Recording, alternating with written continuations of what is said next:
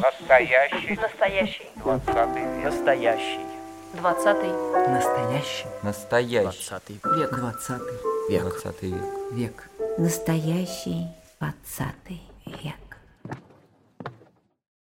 Дорогие друзья, здравствуйте. В эфире радио «Фонтанный дом», программа «Настоящий двадцатый век». И я, журналист Галина Артеменко, представляю нашу сегодняшнюю гостью, друга нашего музея, замечательного художника Ирину Михайловну Беруля. Здравствуйте. Здравствуйте. Здравствуйте. Мы с вами перед тем, как зайти в эту студию, вспоминали выставку вашу, которая открылась фактически, помните, полуподпольно, да, вот в пандемийное начало, самое начало, вот буквально на следующий день все закрылось, но выставка успела открыться, а потом мы писали много видео. Главное видео Да. было рыжий кот, Ага. за которым большая надпись «Входа нет». Вход и выход есть всегда. И надежда, как известно, умирает последней. Ирина Михайловна, у вас э, такая интересная история вашей семьи в 20 столетии, то ну, я не могла вас не пригласить. И все, кто знает ваше творчество, и все, кто читал вот эту замечательную книгу, которую я сегодня с собой в студию взяла, жаль, что не видно, которая называется «Записки на подрамниках», ну, невозможно без вас представить нашу программу о 20 веке. Спасибо. Да, давайте начнем. Вот ваша семья и 20 век. Какие отношения у семьи были с веком этим? Слово сложное. Не люблю это слово, оно теперь все время из телевизора. Как про обстановку, так она сложная, потому что это слово очень такое. Мои предки с двух линий. По линии папы это черкасские евреи, причем мой прадед был самым главным бендюжником в. Черкасах. Все лошади были его, все пов- повозки. И, может, я поэтому с детства люблю лошадей, но генетически. Как и моя внучка, кстати, ездит на лошадке замечательно. Вот. А со стороны моей бабушки это польская семья, которая жила недалеко от Кракова. И поехали они в Петербург, когда гениальный архитектор Кербиц был назначен царским домом для строительства моста лейтенанта Шмидта. Благовещенского. Да, теперь он опять Благовещенский, слава богу. Там церковь была, кстати, такой красоты. Я вот запомнила девочкой, как мы там ходили, стоял это рас- роскошный собор. Вот, и он работал на этом строительстве, но бабушка моя, его супруга, не знала русского языка. То есть они вот переехали сюда, и она потихонечку, потихонечку, ну, уже человек был уже не, молодой, и вот она потихонечку э, разные слова учила. Прабабушка. Потом родилась моя бабушка, и тут случилось, видимо, самое главное событие XX века для нашей семьи. Бабушка влюбилась. И влюбилась бабушка в музыкального мастера, который там же, на Васильевском, жил в этом же доме, даже на той же лестничной площадке. Она часто слышала музыку, к нему приходили заказчики, а он делал домры, балалайки, лютни, даже уды. То есть струнные инструменты как бы всех времен и народов. Но на бабушку он не обращал внимания, потому что, ну, как на, как на девушку. Там было очень много, м, такие молодежные компании, очень много разных девушек. Моя бабушка решила это победить. И к его дню рождения она сделала такой удивительный подарок. Она вышила ему письмо с признанием в любви. Но вы, наверное, думаете, языка не знает, а письмо вышила Потому что она была белошвейка. И это все связывается, потому как когда к ней приходили заказчики, заказчиков было много, ведь это было время, когда не могла быть просто наволочка. У этой наволочки должен быть был какой-то вензель, какой-то узор по всему периметру. То есть самые простые, самые, казалось бы, ничего в себе не несущие вещи обязаны были быть красивыми. И вот моя бабушка вышивала на тех предметах тканевых, которые ей приносили, на простынях, на наволочках, покрывалах, на рубашках, воротничках и карманах. она вышивала с ей уже придуманные вензеля, буковки эти украшались какими-то орнаментами, и из простой наволочки получалось произведение искусства. Но она не применула упустить вот этот момент. И когда к ней приходили заказчики, она говорила, напишите мне карандашиком слово «первый» по-русски или «люблю» кого-нибудь следующего.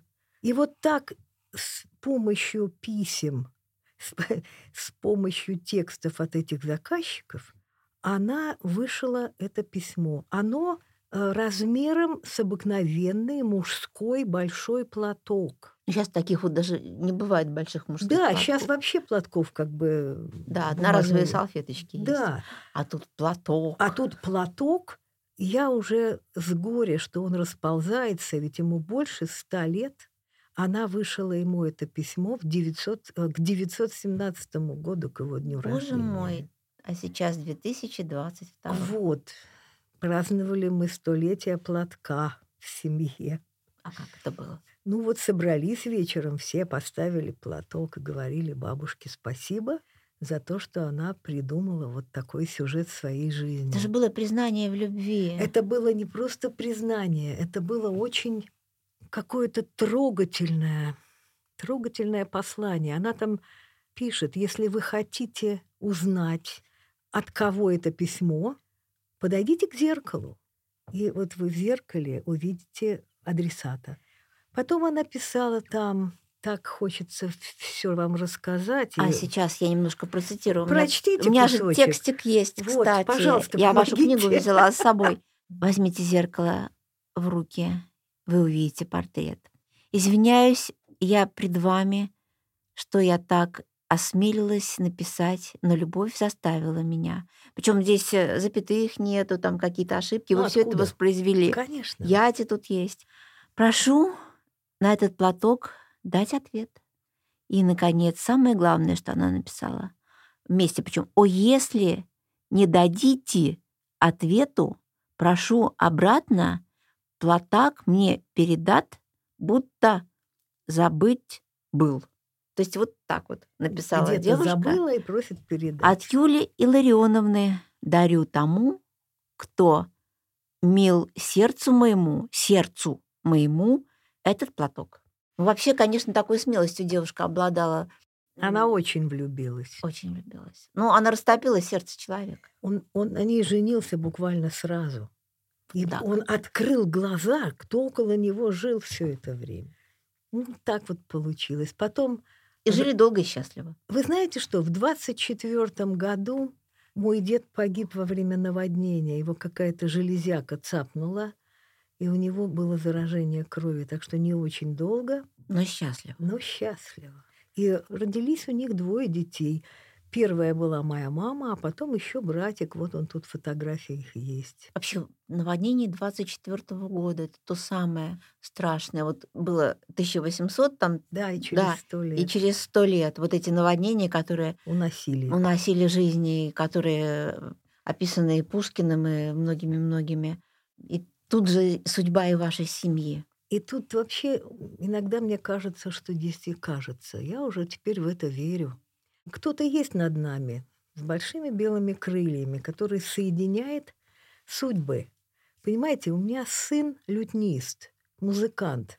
И вот прадед был музыкант, и тоже лютнист, балалаишник. То есть, понимаете, вот какая-то ниточка вот оттуда протянулась в наше сегодняшнее время. У вас вообще много удивительного в семье, в творчестве. Я когда читаю, читала вашу книгу, смотрю на то, что вы делаете, мне все время кажется, что это мистика Петербурга, мистика вообще всей жизни, она как-то вот, вот воплощается, видно, в тех, кто верит в нее, но и, видимо, это все-таки сильнее нас, это как-то проявляется. Вы знаете, было много ситуаций, когда мои друзья, уезжая, ну просто готовы были меня просто запаковать в чемодан и тоже увезти из, из СССР еще.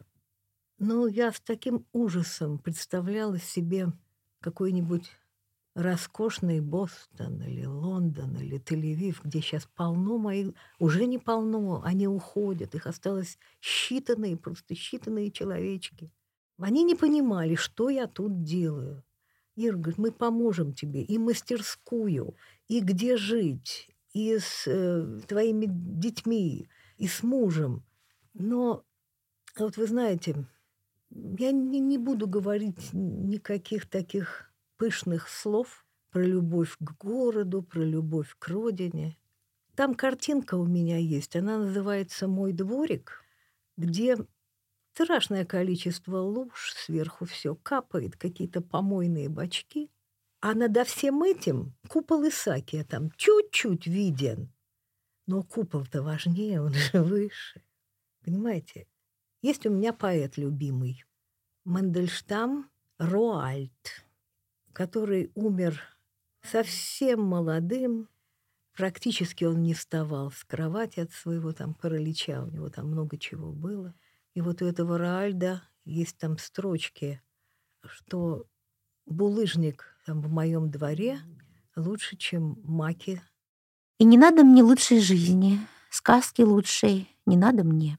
Переулке моем булыжник, будто маки в полях Мане. Раальд Мандельштам. А я вспоминаю еще, как мы с вами говорили о каждом из предметов на вашей выставке тогда, в, вот перед началом пандемии. И вот этот вечный мир, вот эти утюги бесчисленные, которых у вас там 120, что ли, дома? Дома уже 130. 130. Потом кофемолки, швейная машинка мамина, да? Шесть. Шесть машинок. Машин. Надо вот, в музей вообще отдать. Да, и я вот э, думала об этом сохранении. Вы такой спасатель по природе. Вы знаете, жить уже негде просто стало последнее время. А вещи жалко. Их не просто жалко, а я ведь с ужасом на них смотрю, потому что а, что с ними будет? Что с ними будет, когда не будет меня, понимаете? А, а помните еще такая замечательная история, связанная с детским пеналом, который бабушка вышла? Ой, это вот это моя бабушка Белошвейка. Она же, когда такой дед, ангел-хранитель всей семьи. Когда дед умер, мы стали жить все вместе. Мама, папа, бабушка. Она переехала с Васильевского острова к нам на Пушкинскую улицу, и у нас дома было вышито все. Вот вы не представляете, я сейчас открываю шкаф, и у меня есть простыни с ее там прошивками, всякие кофточки, кружева, воротнички, все это цело. Она же молодой овдовела, в общем, ну, да? да. И она к первому сентября, к моему первому дню учебы в школе, решила сделать мне подарок. Делала его тайно, потому что даже мама не знала, что она это делает. И вот 1 сентября мне мама косички плетет, папа там нервно переживает, чтобы не опоздали. Бабушка выходит и приносит мне очень странный предмет. Такой квадратный, как записная книжка, только из ткани. И вышитый, помните этот способ вышивки болгарским крестом? Угу. Вот там какие-то ну, цветочки. выпуклый такой, Да-да-да, с завязочками. А она говорит, это тебе пенал, мой подарок. Я говорю, бабушка, разве это пенал? Я тебе покажу пенал. Открываю свой портфель новый и достаю пенал, деревянный, длинненький. Знаете, такой на гробик похожий. Да, я помню такие. И у него так сдвигается угу. в одну сторону. В одну сторону. Крышечка, Сейчас такие тоже есть. И там такие пазики. Наверное, угу. есть. Есть, есть. Вот, я говорю, бабушка, вот это пенал. Она говорит, это не пенал это гадость, сказала бабушка. Так и сказала. Открыла эту книжечку вышитую. И вы не представляете, там внутри, тут в этой книжке вы видели эту фотографию. Да, это, к сожалению, зрит... слушателям не могу я это ну, показать. Ну, да, в этом Но, цвете. Да, но это было чудо чудное, потому что открывается эта крышечка, сантиметров по 15 каждая сторона этого квадратика. Внутри находится такие вшитые кругленькие пакетики для карандашей, для ручки, карманчик для перышек. А помните, перышки были? Уточка назывался, перышко. И разные там, разные другие перышки, они уже там лежали, там все было приготовлено, карандашики были вставлены. И самое чудо – это были странички, вшитые внутрь для вытирания перьев. Ну вот а как вы думаете, могу ли я вытереть перо зайчиком с длинными белыми ушами? Или лисицей оранжевой? Или еще каким-нибудь Они зверем? тоже были вышиты? Конечно.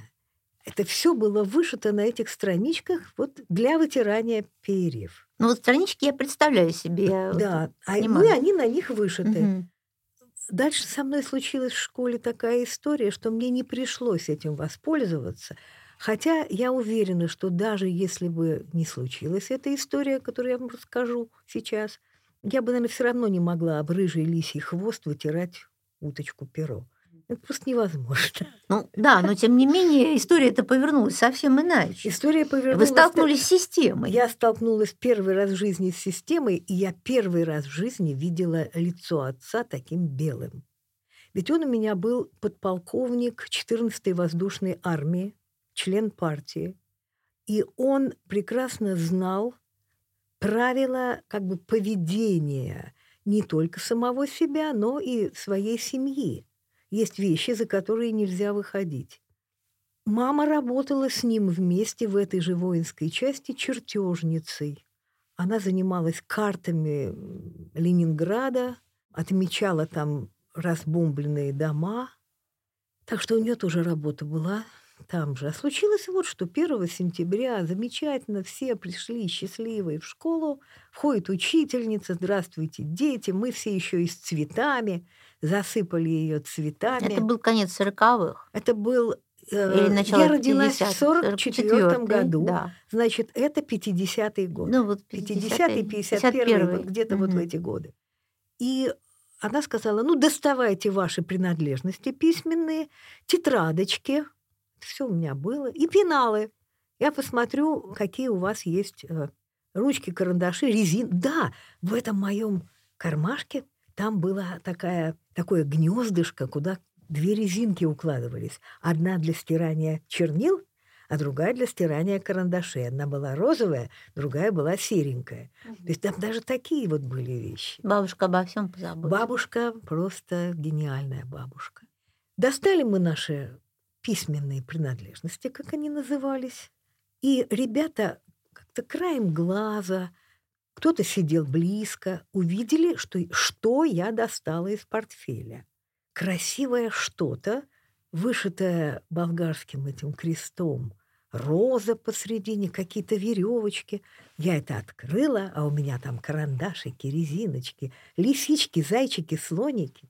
И вот весь класс сорвался со своих мест, они меня обступили и стали радостно кричать «Дай, дай, передай!» Я им дала, пожалуйста, смотрите, не жалко.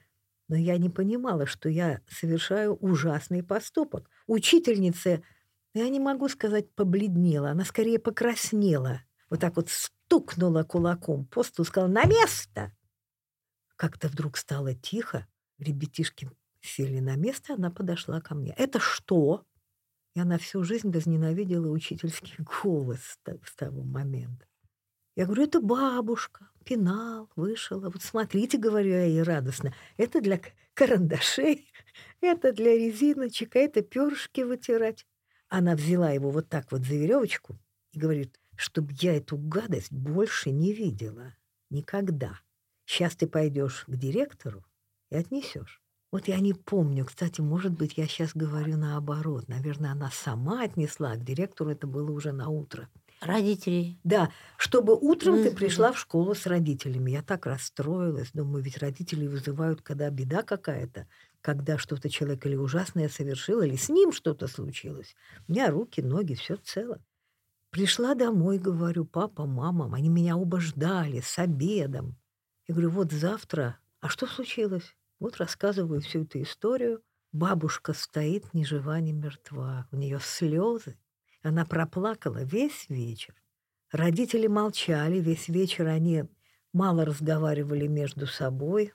Потом пошли, по-моему, погулять со мной. В общем, утром мы втроем туда пришли. И пришли к директору. Но меня, я при, не была при самом главном разговоре. Мне уже потом объяснили, что если еще хоть один раз не просто пенал, вообще что-то на мне или у меня будет, что выходит из системы школьной, то меня из этой школы переведут в другую. А я очень не хотела в другую, ведь это школа 209 где сейчас стоит памятник Анны Андреевны на восстание. И эта школа считалась там, ну, просто замечательная, лучшая. И я была так счастлива, что я туда попала. А меня вот из-за этого пенала могут оттуда перевести в какую-то обычную школу. Ну, в общем, Бабушку жалко. бабушку жалко, потому что этот... Но не жалко лисичек и слоников. Они остались на всю жизнь чистыми. И пенал до сих пор хранится в семье. Что вы, висит на самом видном месте на стене. Вот так. Лучшая вещь в доме – это мой пенал.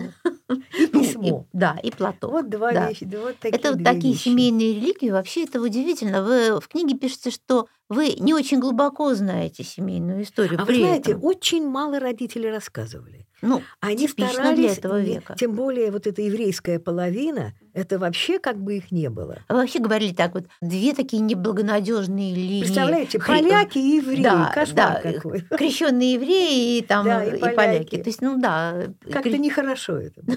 Как-то Нехорошо. Но тем не менее, тем не менее, все-таки не рассказывали. Многие говорят, это вот общее место. Люди не рассказывали ни о чем, боялись. Это был страх. Это был страх. Это был страх, потому что я же не понимала, что там, не знаю, через лестничную площадку за кем-то ночью приезжали. Я же не понимала этого ничего. А как пережили войну, блокаду? Вы знаете, нам очень повезло с папиной работой. Папа, кроме летного состава, потом получил очень повезло, звучит очень странно, конечно. В У него контексте было блокады, очень да. сильное ранение, и он уже никогда не летал. Его назначили интендантом 14-й воздушной армии. И они, э, люди, которые работали в армии, и, а у меня ведь и папа, и мама, они получали какой-то специальный паёк. Это не тайна, это все знают, но этот паёк дал возможность никому не умереть. Ни моей бабушке, ни моему дяде, вот маминому брату. Как-то мы все это... Ну, вы знаете, ведь родители старались, чтобы детям всегда было не голодно. И поэтому момента, что мы что было недостаток хлеба или чего-то, я этого не помню. Да я и вообще не могу помнить, потому что я родилась в декабре 44 44-го года. года. Там уже просто шли э, совершенно другие пайки, совершенно другие. Да, и вещи. блокада уже была снята. Блокада же снята. Еще у меня дома хранятся ботинки. Ой, про ботинки, да. Ботинки. Наша страна от дружественной в то время Америки получала по ленд-лизу огромное количество нужных армии вещей, начиная от машин и заканчивая солдатскими ботинками. И вот получили полтора миллиона пар. А наша армия ботинки именно для летчиков, для летных частей. Я еще скажу, что Ленд-Лиз ведь Россия выплатила, да, 2006 года Да, Россия выплачивала. только до выплатила. 2006 года. Представляете, сколько лет Россия выплачивала этот ленд-лиз, оплачивала. Но тем не менее, все это было сделано. Это было сделано, это вообще было счастье, что это было. Потому что отец мне сказал как-то, вот не было бы этих ботинок, я бы не имел ног. Да, вот расскажите эту историю. А ботинки я как-то нашла на антресолях уже в совсем сознательном возрасте. Вот. А ботинки неподъемные, они из буйволовой кожи. То есть они настолько тяжелые, но зато они не промокали, и они сохраняли тепло, эти ботинки. Причем они так, так добротно, так здорово были сделаны, что в них еще мой сын катался на лыжах когда-то. То есть это настолько качественная это была вещь. Я их понимаете, после войны было много чего дома. Были и шинели, планшеты, какие-то обрывки флагов там. И дед это роздал своим племянникам. Там они просто счастливы были, что вот эти мальчишки же. Мгм. Вот, в шинели ходил он сам очень долго после войны, пока ему пальто справили, когда он уже из армии ушел. Вот, но ботинки он не отдал никому. И они так и лежали, они до сих пор у меня сейчас дома стоят с краешку. Но у этих ботинок еще есть очень интересная история, а как ботинки встретились с, с банкой с тушенки. А это действительно история. Это, я не помню год, у меня была выставка в замечательном месте под аркой. Эта галерея так и называлась «Арка».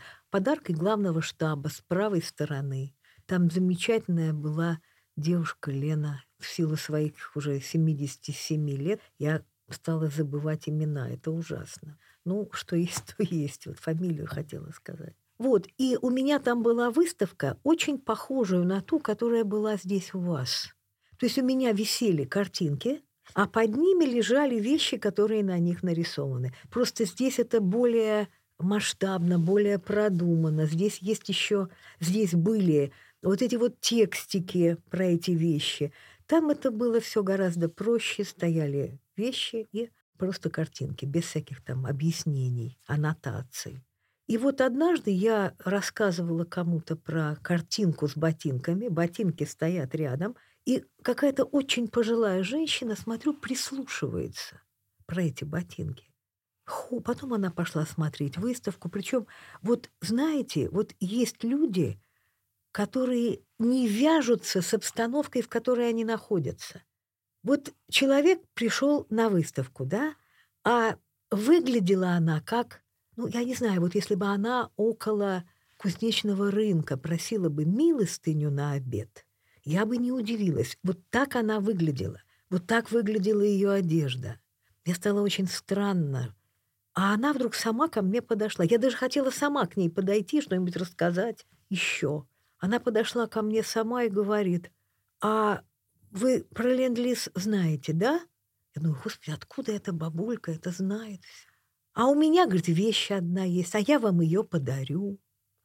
Оказывается, она во время блокады а, жила со своей сестрой где-то здесь в центре, и когда вместо живого человека дома оказался труп, ей нужно было на саночках отвезти его в то место, где эти трупы складировали. Это Тут недалеко, сестра ее да, это недалеко от Эрмитажа. И вот когда она шла с этими саночками, она упала. Причем она упала так, что было понятно, что она уже не встанет, ей не подняться. И тут чьи-то руки ее подхватили. Это оказался солдатик с планшетом, и достал он, да, и с мешком таким Солдат. солдатским, да. Он бабушку эту посадил. Ну, тогда она была не бабушка. Ну, была не бабушка. Посадил, развязал мешок и достал баночку с линглизовскими консервами американскими. Это очень известная такая баночка, она во многих фильмах про войну. У нее еще такой маленький ключик, который так вот заворачивает угу. верхнюю пластиночку, и таким образом открываются эти консервы. Она встрепенулась, она как-то сумела встать, держа в руках эту драгоценность в буквальном смысле. Она принесла ее домой, и они выжили, все, кто там еще оставался, они по капельке растягивали вот а сестру-то она отвезла? Конечно. То есть она силы Конечно. прибавили? Да, вот она как-то так ожила. И вот эта баночка на следующий же день появилась на выставке. Я, знаете, так подумала, ну, человек сказал, забудет. А она не забыла, она Пришла. принесла, она меня аж спросила, я там буду, буду. И она принесла эту баночку, и эта баночка теперь живет рядом с ботинками, а на выставке она вот рядом с ботинками уже начала свое существование. Видите, как, ну, как можно... такие вещи выкинуть? Да, как, а? ну, ну, как? Да, вы, вот вы спасатель вещей. Спасатель только я говорю, жить уже негде. Я понимаю, но все-таки, тем не менее, просто помню все эти кофе, кофемолки, очаги, машинку, там еще там, бог знает что, собачий поводок. Собачий поводок. У меня такая собака была. Собака прожила, собака прожила 18 или 19 даже лет. Это шнауцер. И есть у меня картинка, две картинки ей посвященные. Одна называется «Моя слепая собака», потому что последние пять лет она была абсолютно слепая, и мы ее на руках выносили на улицу. Мы тогда жили на Коногвардейском бульваре. И вот на руках ее выносили, она счастливая гуляла по этому бульвару. Вниз она спускалась сама, но наверх ее приходилось подымать. То есть нет, я все перепутала, я же говорю, старая голова. Вниз она, как собаке труднее слепой, по-моему, подниматься легче а спускаться труднее. В общем, в одну из этих сторон мы ее носили на руках, собаку. Ну как же она шла-то, да? Вот как сложно. А вторая картинка называет, да, эта картинка «Моя слепая собака». Э, вы знаете, тогда э, родилась песня «Черный пес Петербург. Петербург, да, да. И э, мне захотелось как-то, вот я ее слушала, слушала, и мне очень захотелось связать мою собаку с городом на картинке. И она у меня почему-то, вот видит Бог, не знаю почему, сидит на крыше. Мгм. Она сидит на крыше, и за ней город, за ней мойка. И вдруг однажды мне кто-то сказал, слушай, как ты здорово придумала. У нее глаз, как луна над городом. Честное слово, я это никогда не делала. Вот как-то руки сами нарисовали эту луну глаз на том месте, где она должна быть. А вторая, соба... вторая картинка была сделана гораздо раньше. У нее после ее смерти остался такой поводок витой. И... А я стала с какого-то момента в свои картинки вставлять какие-то вещи, делать такие полуколлажи, чего у меня только нет. И скрипичные струны, вставленные в картинку, как будто они из картинки выплывают. А в данном случае вот этот поводок, который написан, а его низ выходит вместе с этим крючочком, за который крепится ошейник, выходит из картинки. Причем фокус-то в том, что найти место, где из картинки этот поводок появляется, невозможно. Я так аккуратненько это все делала, вот эти вот коллажи. Собака — это моя огромная любовь, такая вот. А он был очень большой. Он был выше, вот если он подходил к столу, то тут половина шеи только была. И к, к То есть он возвышался, да? Да, к не- у меня есть э, где-то даже фотография, где мы с ним стоим на берегу мойки, и он выше меня. Вот он лапы так поставил, он выше меня. Все дело в том, что это ему помешало выступать на всяких выставках города. Он считался переросток. Но меня сначала это огорчало, что его не брали на выставки, а потом я подумала, может быть, будет стресс. Да я ему такую выставку устрою сама, лучше всех выставок. Ну, фактически, вот я помню эту картину на выставке в э, музее на канале Грибоедова, посвященной городу. Да, там И она вот- была. Да, да, и там вот он действительно, это был черный пес Петербург, это был символ. И люди фотографировали, я видела, Да-да-да. и для них это ассоциировалось с этой песней, с тем временем. Мгм. И вот он был символом, он стал символом. И вы знаете, эту картину с этой собакой из манежа я так и не получила. Они ее приобрели. У меня теперь есть, но зато у меня есть репродукция. Я счастлива, что эта картина находится там. То есть он там нашел свое место. Ну, в собрании как раз... Да. э, В собрании именно посвященном Петербургу. Представляете, счастье какое. Там он живет. Дальше. А вообще вот отношения с вещами, как они складывались? Вот мы с вами начали с вещей. Вот э, такие... В 20 Мгм. веке вещи погибали, так же, как и люди. А вы знаете, тут театр виноват. Мгм. Тут виноват театр. Я в это время, когда я начала уже как-то живописью заниматься, я, а, мне очень повезло. Игорь Петрович Владимиров пригласил меня в театр Ленсовета тогда, когда еще я была на втором курсе института. Я там делала пассажирку Зофьи Посмыш.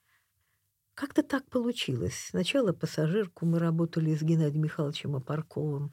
Потом Геннадий Михайлович перешел в театр «Балтийский дом», пошли там спектакль за спектаклем. И я с самого, с самого второго курса окунулась в жизнь закулисья.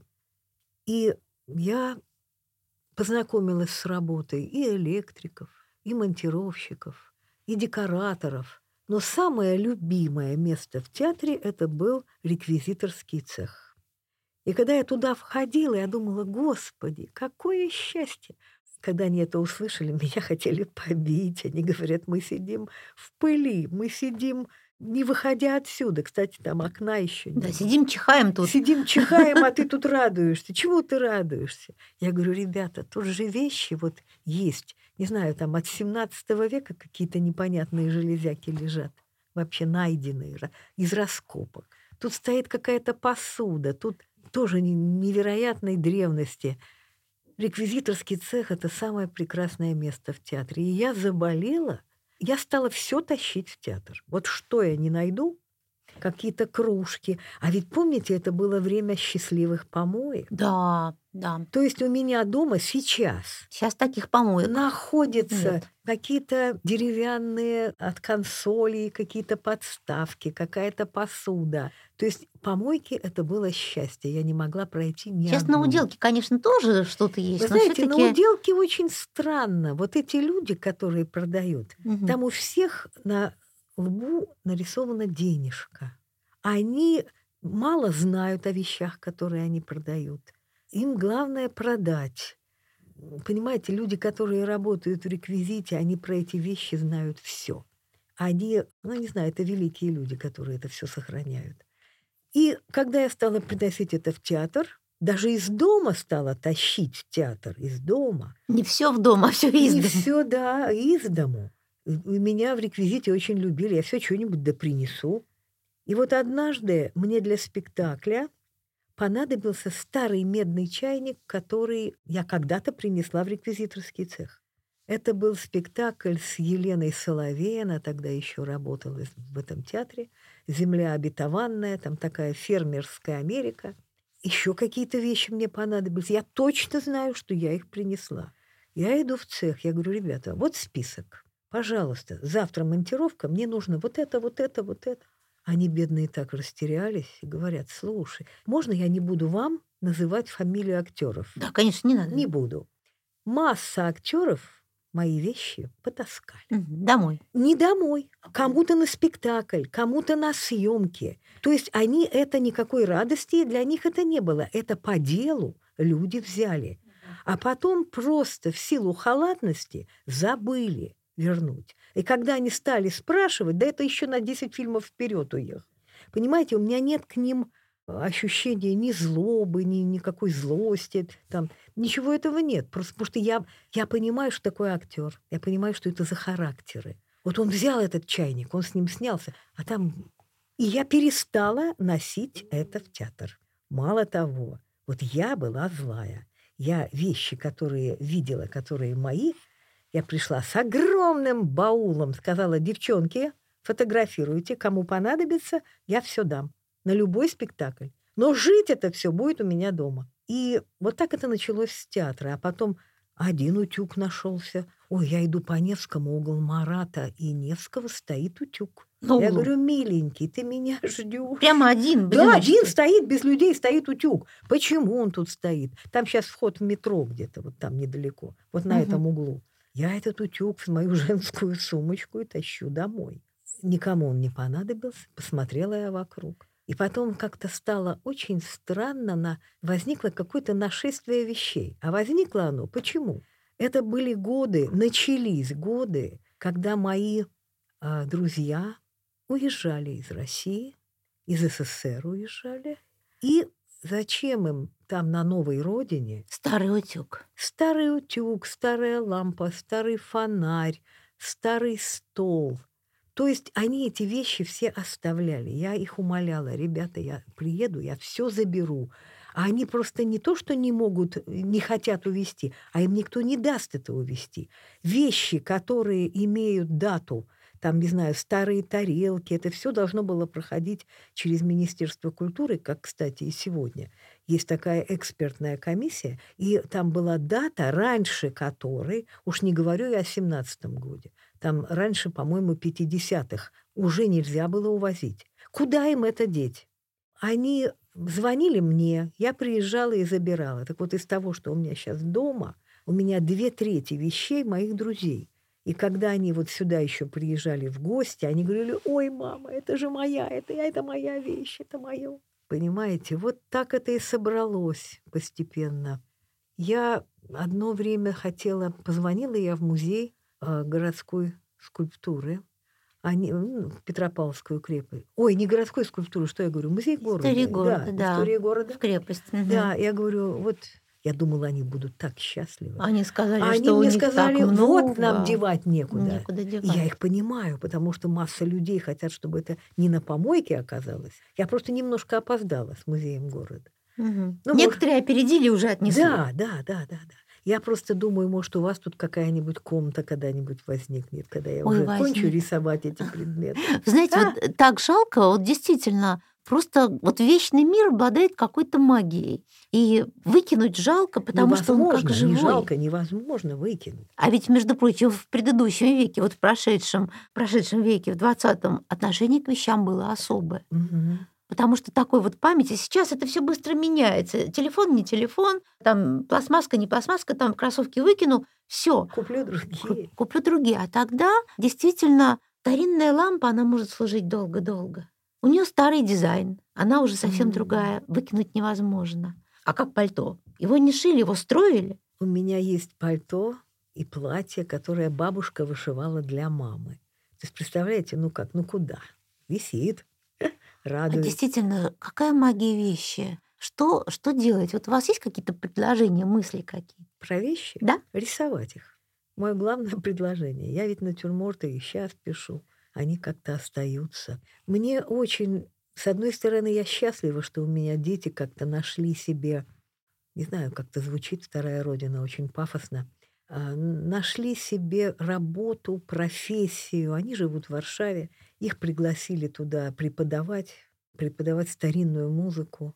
И, но им там эти вещи тоже не нужны. Понимаете, их тоже туда не отвезти, не вывести. Вот я, не знаю, еще вот немножко порисую, порисую, начну думать, что с ними со всеми делать, с этими предметами. Но ведь э, их надо обязательно сохранить. Да, конечно. У меня дома получился такой вот маленький музейчик. Каждый Ну, раз, знаете, когда... прости, перебила. Да. Вот у разных людей очень разное к этому отношение. Ведь есть люди, которые приходят в наш дом и говорят, как ты в этом живешь? Слушай, у тебя все стены в каких-то полках, все завешено, пылища. Это все, я говорю, ну, во-первых, пылище не видно, потому что полки высоко. Вот. Я говорю, ну, я люблю это, я привыкла в этом жить. И я очень рада, что у меня муж это понимает, и у него абсолютно своя коллекция. Какие-то железки, планшеты. Он тоже собирает старые вещи, но такие мужские. Вот у меня есть какая-то чистилка для дула танка, например. Такая квачик такой. Боже большой. мой, И вот такие всякие вот у нас вещи. у вас такие вот тексты про вещей, про животных, про город. Вот отношения с городом, как они складывались в течение жизни и складываются сейчас? М, Вы знаете, я очень рада, что я живу в, в центре города. Тут еще остались какие-то старые воротики, знаю, старые балкончики. Это же все безумно красиво. И, э, знаете, очень жаль, когда вот идешь на Васильевском острове, прекрасные ворота старинные, там, по-моему, какой-то банк, а над ним стеклопакеты висят в большом количестве. То есть, понимаете, люди даже не понимают, надо или ворота отсюда убрать куда-то, переставить, или стеклопакеты здесь не вешать. То есть иногда вот такие несуразные, странные сочетания. А как мне жалко Владимирскую площадь, когда напротив собора вот этот странный дом с какой-то круглой, я даже не знаю, как ее назвать, веранда какая-то там наверху. Ну, э, есть вещи несочетаемые. Не знаю, есть же в, в городе главный архитектор. Я даже сейчас не могу сказать, при ком это было. Да я никого Это обвинять было не хочу. давно. Это здание, было очень оно, оно давно. совершенно без разрешения было построено, кстати. Ну вот, построили. Это такая была городская, как сейчас ее признали градостроительной ошибкой. Ну вот построили. Ну вот, построили, да. Ну и в городе много таких вещей. А если идешь по большой морской, по малой морской, и видишь за Исаакиевской площадью вот этот купол отеля «Ренессанс». И все бы ничего, да бог с ним, он стеклянный, он отражает небо, но он же черный всегда, особенно зимой. Пыль, смог туда садится. Архитектор, который его делал, он как-то далее привязан. То есть они, они не понимают, э, господа архитекторы с юга, что такое наши зимы, что такое наши осени, когда эти стекла покрываются этим черным налетом. И вот идешь теперь по Малой Морской, видишь этот купол жуткий, грязный. Не знаю, я там не была уже там какое-то время, может, придумали, как его чистить. Но есть одно место, которое я, ну, просто никогда никому не прощу, хотя даже не Это знаю какое? кому. Улица Декабристов. Вот и вы идете с театральной площади по улице Декабристов, проходите Мариинский театр, он у вас слева, с А, правой стороны знаменитая аптека, мгм. вы переходите мост, и с этого моста налево вам открывается чудовищный Открывался пейзаж. Почему прекрасный открывался? пейзаж, а теперь Открывался прекрасный. Да, теперь да. Там была эта Никольская Колокольня, церковь, там церковь. был этот канал. А сейчас совершенно непонятно для чего. Это чтобы не переходить по улице, а переходить в новое здание вот через этот вот переход, который сделали. Вот там испортили этот потрясающей красоты пейзаж. Мне безумно жалко. Он вот в этой книжке, я где-то тут его Да. фотография даже есть. И таких вещей в городе ведь очень много. Поэтому какие мои отношения с городом? Ну вот иду по какой-нибудь улице, смотрю, ворота стоят прекрасные. Слава богу, еще не снесли. Снесут.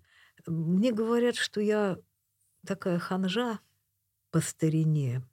Но мне почему-то кажется, что да, наверное, это очень хорошо. Дворы становятся заасфальтированными. Нет этого этих кирпичиков, из которых там складывается вся эта брусчатка. Нет булыжников. Но, понимаете, в этом было какое-то свое лицо. Вот сейчас Петербург похож на любой, местами, местами вот этими, на любой западноевропейский город. Когда в Будапеште такие же дворы, такие же стеклопакеты. Не знаю, мне очень жаль вот этих вот двориков, которые я когда-то рисовала. Да их и нет теперь. Теперь э, вы, мне говорят, ну неужели ты за вот эти баки мусорные, вонючие? Я говорю, я не за баки, я за атмосферу. Была атмосфера, а сейчас... Ну, в общем, не буду я про это говорить, это у меня одни слезы вообще. Ну, все-таки есть же что-то хорошее. В городе? Конечно. Конечно, есть. Конечно, есть. Вот про Катькин садик. Ага, Э, Катькин да. садик. Катькин садик прекрасный. Мы там с папой, когда еще я была совсем маленькая, гуляли с Пушкинской улицы до Катькиного садика. Ну, там собираются разные интересные люди.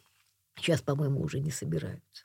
По-моему, это закончилось. У вас Нет. еще есть такая фотография. Вы рядом с Александринским театром, по-моему, да, стоите? Такая в ушаночке. Девушка это такая. в Ушаночке, это я стою около церкви на крови, А, около решетки, вот этой Мих- знаменитой Михайловского решетки. сада, да? Да, решетка Михайловского сада.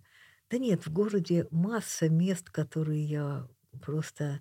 Ну вот как уехать? Ну вот скажите, как уехать? А где будет эта решетка? А где будут эти заборчики? Она будет здесь, нас тут не будет. Вот, нас тут не будет. Не знаю, я уехать не смогла. Меня до сих пор ругают и говорят, как это надо сделать. Я очень скучаю по сыну, по его семье. Они часто приезжают. Вы знаете, они приезжали довольно часто, мы к ним ездили. Но вот потом началась эта пандемия, Ну и потом и все всё это остальное. вообще да. все остальное, и все это как-то сломалось. А вот скажите, вы настолько прекрасно чувствуя город, все-таки ну, занимались и иллюстрациями все-таки, да, вот к Дос- к Достоевскому, например, или это было все-таки не иллюстрации к конкретному произведению, а ощущение города? Это было именно ощущение. Вот у меня была выставка в музее Достоевского, и там висел триптих, который там и остался. Мне тоже его не отдали, к счастью. Там у меня город глазами Достоевского. Там есть цитата как бы про это время. Если хотите, можем на А мы секунду Посмотрим где-то. А мы сейчас найдем ее. Где-то она здесь у нас в книге. Вот, А вот, а вот, вот, вот, вот, необъяснимо, центр. да, И вот прочтите, что Да, Достоевский. Мгм. необъяснимым холодом веяло на него всегда от этой великолепной панорамы. Духом немым и глухим полна была для него эта пышная картина. Духом немым и глухим. Вот И вот я сделала этот триптих, где дома без окон, мгм. потому что окна дают как бы какую-то надежду, какой-то прорыв. А у меня от Достоевского вот такое ощущение. И вот эта его фраза, собственно, все и нарисовалось. дух немой и глухой. Вот странно, ведь а, Петербург, хоть и говорят о нем, да, вот Петербург Достоевского, но тем не менее это город все-таки. Пушкин. Да?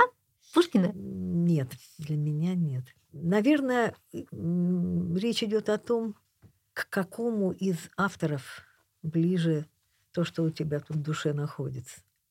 Пушкин прекрасен, но мои авторы — это Достоевский и Блок. Потому что у меня Блоку посвященные тоже есть работы. Именно не его произведением. Я ничего не иллюстрирую. Это просто как бы атмосфера, которая исходит от этого писателя, в которой он жил. Не иллюстрации к произведению.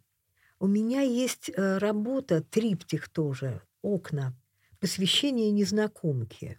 Никакой незнакомки на них нет. Там есть три окна, а одно называется «Ожидание», другое «Встреча» и третье «Прощание». Это три состояния, мне кажется, самого Блока, когда он писал это стихотворение. То есть у меня вот такие могут быть иллюстрации, понимаете, которые никакого отношения к тексту не имеют. Это просто создание вот этой атмосферы автора. Знаете, вот у Блока есть вот эти знаменитые строки, рожденные в года глухие. Угу. Помните, да? Так вот, просто я думаю, господи, вот каждый год бери и вот, Бери, пожалуйста. делай. Рожденные в года глухие, пути не помнят своего.